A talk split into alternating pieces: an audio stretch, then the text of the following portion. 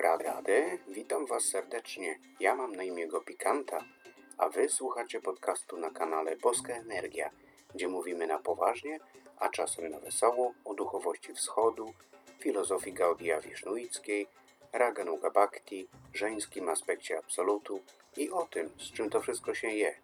Miłego słuchania, a jeśli Wam się spodoba, zostawcie lajka i zasubskrybujcie, by dostawać potem powiadomienia o kolejnych materiałach na moim kanale. Pomysł na dzisiejszy temat pojawił się dzięki Wisznu Patni, która poprosiła mnie o ustosunkowanie się do wypowiedzi zakonnicy Michaeli Pawlik, która niestety ma wpływ na stan wiedzy i opinie zarówno wiernych, jak i duchownych Kościoła katolickiego na tematy jogi i hinduizmu. Niestety, siostra Michaela przedstawia naszą kulturę i wierzenia w sposób nieuczciwy i niezgodny z prawdą, a przez to pogłębia się przepaść pomiędzy katolicyzmem i wisznuitami oraz innymi ludźmi praktykującymi jogę. Droga Wisznupatni, pozdrawiam Cię serdecznie, dziękuję za to pytanie i chcę Ci powiedzieć na samym początku, iż od dawna noszę się z tym pomysłem. Zanim jeszcze kanał wystartował, Chciałem robić takie właśnie dementi w formie cytowania jakiejś wypowiedzi siostry Michaeli i zestawiania tego z rzeczywistymi poglądami indologów, hinduistów czy też wajsznawów. Tylko tych jej wypowiedzi, w których opowiada bzdury, jest tak wiele, że nie wiadomo od czego zacząć, bo można się w tym rynsztoku kłamstw i półprawd naprawdę pogubić. Postanowiłem, że zrobię nową serię krótszych odcinków, w formie podcastu lub wideo, gdzie będę cytował złote myśli siostry Michaeli, czyli jakiś wybrany jeden absurd jej autorstwa i pokrótce powiem, jak wygląda prawda na ten temat. Tutaj zwracam się do Was z prośbą o pomoc w wybraniu takiej złotej myśli z jednego z jej wykładów. Być może część z Was słuchało z ciekawości takich nagrań i mieliście wątpliwości. Podpowiedzcie mi proszę, do jakiej wypowiedzi mógłbym się odnieść w kolejnym odcinku Złotych Myśli. Obawiam się również, że to może przyciągnąć hejterów i fanatyków, z którymi merytoryczna dyskusja nie będzie miała większego sensu. Oprócz nich mogę się spotkać z innymi przeszkodami natury prawnej, bo Kościół katolicki dysponuje potężnymi środkami finansowymi i zapleczem politycznym, więc może to być walka Dawida z Goliatem. Co wy sądzicie o takich pomysłach? Napiszcie mi proszę w komentarzach. A złotą myślą siostry Michaeli na dzisiaj będzie wypowiedź taka, cytuję.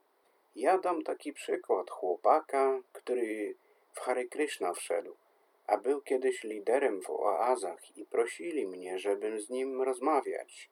I ja mu wykazuję, w coś ty, co ty czcisz, Kryszna.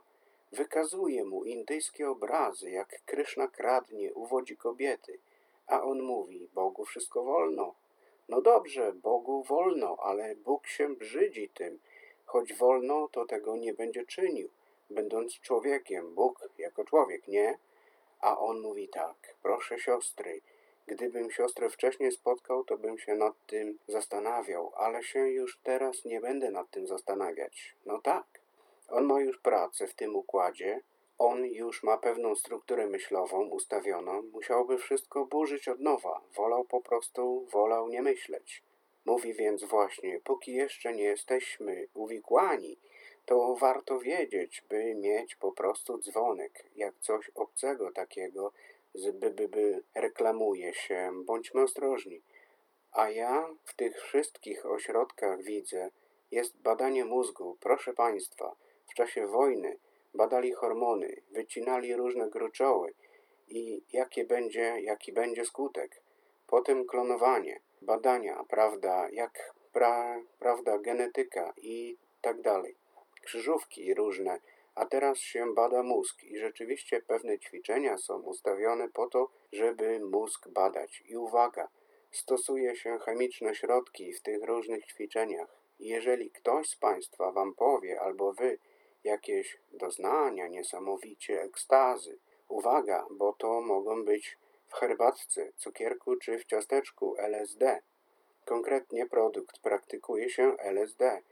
Jak można przez wpływ chemii zmienić osobowość człowieka? Koniec cytatu. Słownictwo oryginalne, zachowane. No, brawo. To, co na końcu powiedziała, to jest pomówienie kwalifikujące się do sądu.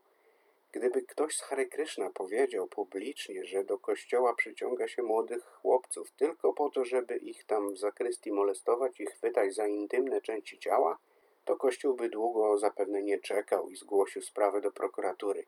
Co robili już wcześniej w przypadku Nergala, Dody czy tęczowego tła do obrazu Matki Boskiej Częstochowskiej.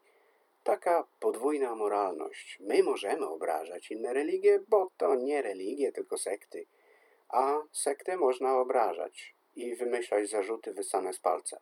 Natomiast jeśli ktoś zrobi to nam, o, to już jest obraza uczuć religijnych, afera medialna i sądowa na całą Polskę.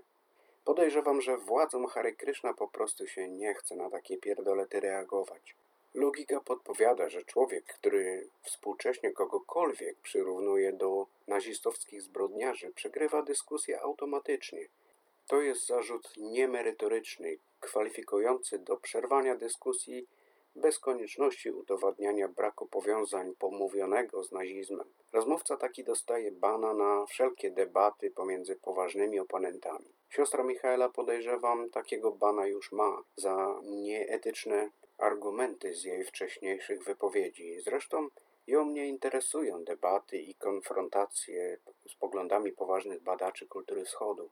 Ją interesuje wpływ na ludzi niepotrzebujących dowodów, żeby w coś uwierzyć. I niestety takich są w Polsce miliony. I ona właśnie do takich dociera. Ja wiem, że takie badania w czasie wojny były prowadzone w Auschwitz, Stutthof i w obozach koncentracyjnych na terenie Gursowich. Tutaj siostra Michaela mówi prawdę o ciągle niewygodnym okresie historii. O tym należy mówić, ale kiedy robi ona to tylko po to, by porównywać to do domniemanego stosowania LSD, które według niej stosowane jest w Hare Krishna powszechnie, no ludzie, zarzut co najmniej z odwłoka wzięty, że tak powiem, by nie używać brzydkich słów na literę D. Prostym i przejrzystym dowodem na to, że tak się nie dzieje w Hare Krishna, jest liczba ludzi praktykujących wisznuizm w Polsce. Gdyby LSD było tak powszechnie dodawane do jedzenia rozdawanego publicznie, to już dawno nie uszłoby to uwadze służbom specjalnym. Podczas festiwali takich jak Ratajatra na wrocławskim rynku ludzie tańczyliby nago, skakali z okien, rozdawali pieniądze przechodniom i kręcili się w kółko, każdy oczywiście w innym kierunku. Poza tym byłaby to najliczniejsza religia w Polsce, bo każdy chciałby codziennie za darmo dostawać narkotyki i przeżywać ekstazę. Czyż nie? No i oczywiście lekarze odnotowaliby wzrost uzależnień od LSD na danym terenie i wśród członków tej konkretnej grupy. Aż dziwne, że minęło już 21 lat XXI wieku, a ludziom się wciska jeszcze ciągle takie stare kity o masowym rozdawaniu narkotyków i wolnym, nieskremowanym seksie. Argument spreparowany dla tych, co nie kierują się logiką, tylko emocjami, a takich niestety nie brakuje. Wcześniej w zacytowanej wypowiedzi siostra Michaela wypowiada się na temat Kryszny jako o uwodzicielu i złodzieju. I co ciekawe, zdradza przy okazji skąd czerpie ona taką wiedzę o Krysznie.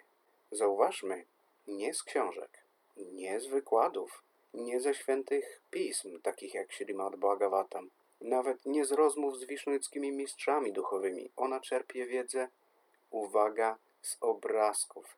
Godne naśladowania, naprawdę. A co ja mogę powiedzieć o takim zachowaniu Kryszny?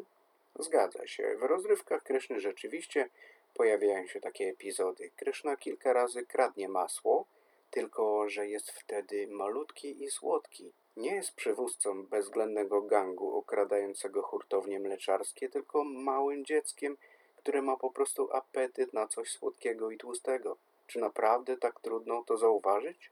Nawet jeśli jest to Bóg i robi to świadomie, to obrazek z książki czy ze ściany w hinduskim domu nie powie naszej wnikliwej badaczce, kogo Kryszna tak naprawdę okradł i dlaczego to zrobił. A to jednak istotne. On kradnie masło swoim najbliższym, swojej mamie, cioci, sąsiadce, po to, by one go goniły, myślały o nim intensywnie i rozczuliły się w miłości i współczuciu nad jego wielkimi, okrągłymi oczkami proszącymi o wybaczenie. Pamiętacie, jak w filmie Shrek kot w butach robi takie wielkie maślane oczy i trudno się oprzeć jego urokowi, z Kryszną jest podobnie. Te kradzieże kończą się jeszcze większym rozpłynięciem w miłosnych uczuciach zarówno pasterek dla Kryszny, jak i Kryszny do tych starszych pasterek. Poza tym wszystkim to się nie dzieje na naszym świecie, gdzie kradzież czyjegoś mienia wywołuje u okradzionego frustrację, złość i poczucie utraty. To się dzieje w świecie duchowym, dokładnie w najwyższej dziedzinie świata duchowego zwanej Vrindavan, gdzie panują specjalnie zaaranżowane warunki, warunki, które jedynie zewnętrznie przypominają wioskę pasterzy i hodowców mleka. To inna dziedzina, gdzie każda czynność i postać ma swoje zupełnie inne, dużo głębsze znaczenie. W tym świecie duchowym złość, frustracja i strata nie istnieją. Wszystko tam dzieje się po to, by intensywna miłość między mieszkańcami Vrindavan ciągle przybierała na sile. Nawet pomaga w tym to, co nam kojarzy się negatywnie, bo my, po pierwsze, żyjemy na Ziemi, w świecie, gdzie wszystko jest tymczasowe. Ludzie są egoistami, a życie dostarcza ciągle jakichś negatywnych emocji. A po drugie, obecnie trwa Kali Yuga, era kłamstwa i hipokryzji. To najgorszy okres w historii, gdzie trudno komukolwiek zaufać. Oceniamy świat Kryszny z naszej perspektywy, z perspektywy życia takiego właśnie, jakie znamy. A zasady, które znamy stąd, nie mają większego zastosowania w świecie duchowym, gdzie wszystko jest stworzone przez miłość i dla miłości. Jeśli tylko zabierzemy ze świata duchowego tę miłość, to faktycznie może się okazać, że zostaje tam tylko kradzież, pogoń, zemsta, wymierzanie kary, wykorzystywanie kobiet i seksualne wyuzdanie. Tylko, że obrazek, który widziała siostra Michaela, tego wszystkiego nie powie. Trzeba trochę poczytać i porozmawiać z kimś, kto się faktycznie zna. Idę o zakład, że ona nigdy nie zadała sobie trudu dotarcia do duchowych autorytetów w Indiach, a wystarczyło jej zaledwie świadectwo zbierane od Hindusów bez wiedzy i wykształcenia, być może nawet analfabetów. Zarzut rozpusty, wielożeństwa i uwodzenia dziewcząt jest trochę poważniejszy i wymaga opowiedzenia bardziej szczegółowo dłuższych rozrywek, na co po prostu nie pozwalają ramy czasowe podcastu takiego jak ten, ale jeśli to możliwe, by w kilku słowach odnieść się skutecznie do tego zarzutu, to zapraszam Was do lektury dwuczęściowej książki biograficznej o życiu Kryszny autorstwa Srila A.C. Bhaktivedanty Swamiego Prabhupada pod tytułem Kryszna – Źródło Wielkiej Przyjemności, a wydanej przez Bhaktivedanta Book Trust. Ta fabularna i chronologicznie ustawiona biografia została sporządzona na podstawie pism wedyjskich. Wystarczy przeczytać choćby jej fragmenty, by mieć trochę wiedzy wykraczającej poza oglądanie obrazków. By wiedzieć, że Kryszna kocha w rzeczywistości tylko jedną kobietę, która nawet nie jest gatunku ludzkiego, to bogini, bogini imieniem Srimati Radharani, a tak precyzyjniej jest ona wewnętrzną energią przyjemności i szczęścia Kryszny. Wszystkie inne pasterki gopi, z którymi on tańczy podczas słynnego tańca rasa, to w rzeczywistości ekspansje rady. Każda z nich to ta sama rada, tylko w nieco zmodyfikowanej formie. Podobnie jest z 16 tysiącami dziewcząt z królewskich rodów, które Kryszna poślubił. Dokładnie rzecz biorąc jest ich 16 tysięcy i 108. Brzmi znowu jak niemoralne wielożeństwo i to do potęgi entej, prawda? Ale tutaj znowu wszystkie te żony Kryszny są również wtórnymi ekspansjami Radarani, czyli to tak naprawdę jedna osoba. Wystarczy poczytać lub wiedzieć, że Kryszna bierze tylko to, co swoje.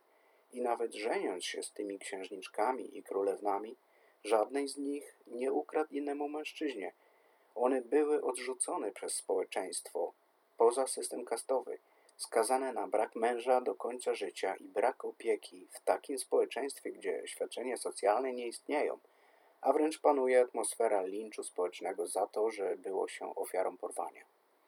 Tak, bo tym razem to już nie dzieje się we wspaniałym świecie duchowym, tak jak poprzednio.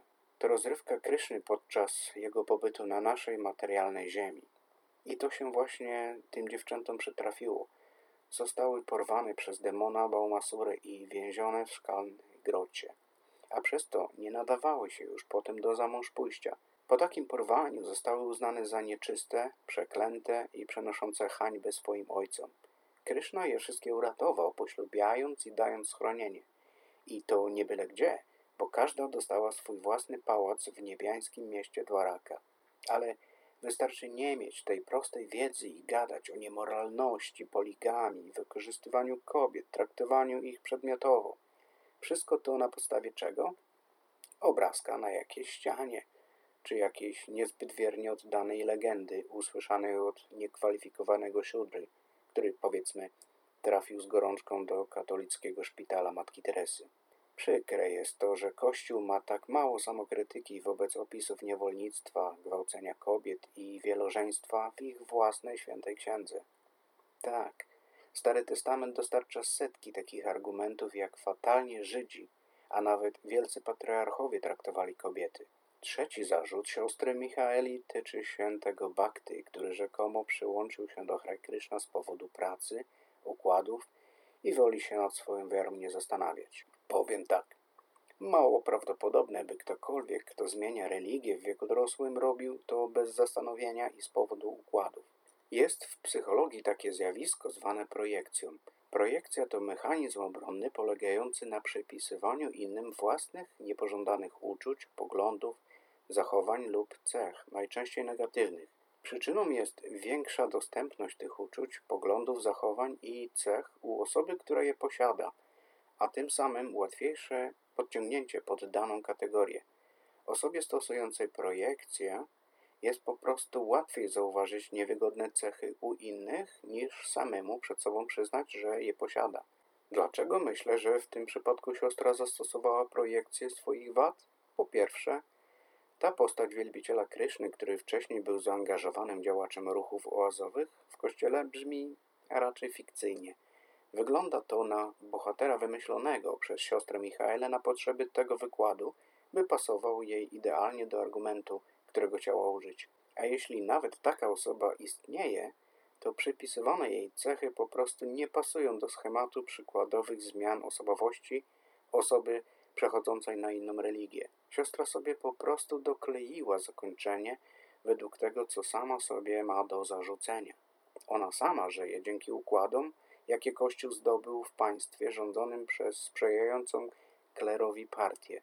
Ma posadę jako katechetka, zwolniona jest od podatków jako działalność religijna, nie ma elementarnej wiedzy na żaden temat, a jeździ po Polsce i wygłasza prelekcje w domach kultury i szkołach, dzięki wewnętrznie nadanej jej przez Kościół opinii największego autorytetu w dziedzinie Indii i religii wschodu.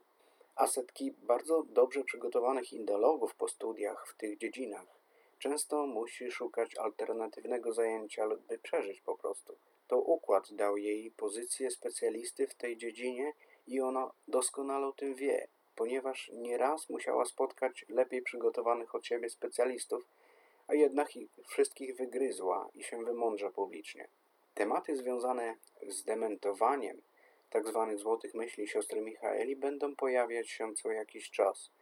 Trudno mi obiecać z jaką częstotliwością i w jakiej formie. Czy to będą podcasty tak jak ten, czy to będą materiały wideo, czy filmiki z tej serii będą krótsze, a pojawiać się będą częściej, czy też uda mi się odnieść do całości jej wykładu w jednym filmie. Chociaż w to akurat wątpię, bo tych perełek myślowych jest tak wiele, że można by otworzyć całkiem spory sklep jubilerski.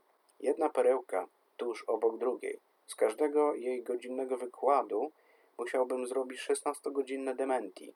Sami widzicie, ile trwa ustosunkowanie się do tak krótkiego fragmentu zacytowanego wcześniej. Kto ma tyle sił, żeby tyle wytrzymać przed monitorem?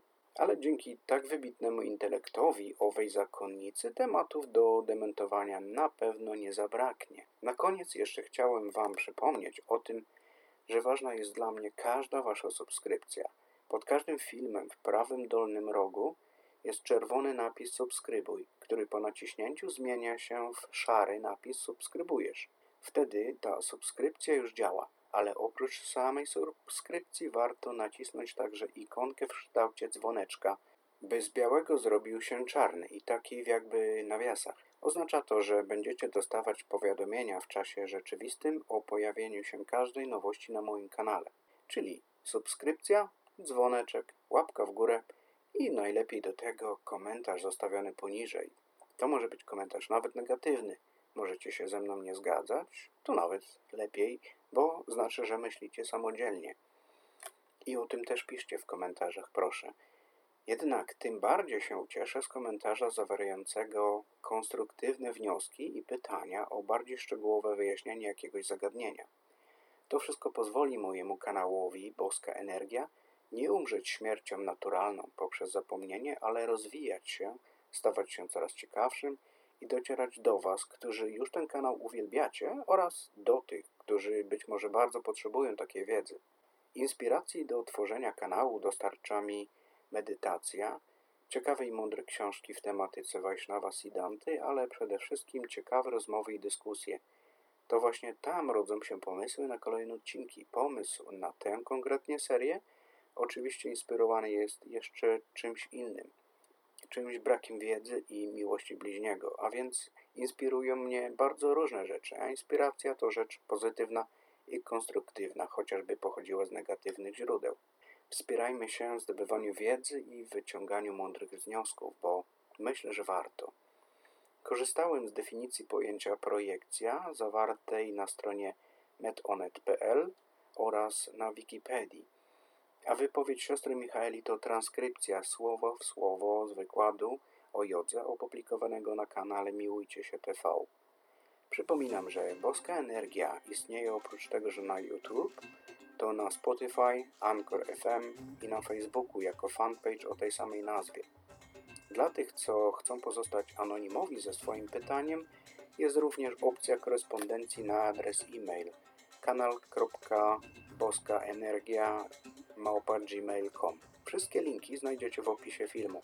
To tyle na dzisiaj. Do zobaczenia lub usłyszenia już niedługo. Trzymajcie się i nie dajcie zgasnąć tej boskiej energii, która w Was mieszka. Radę, radę.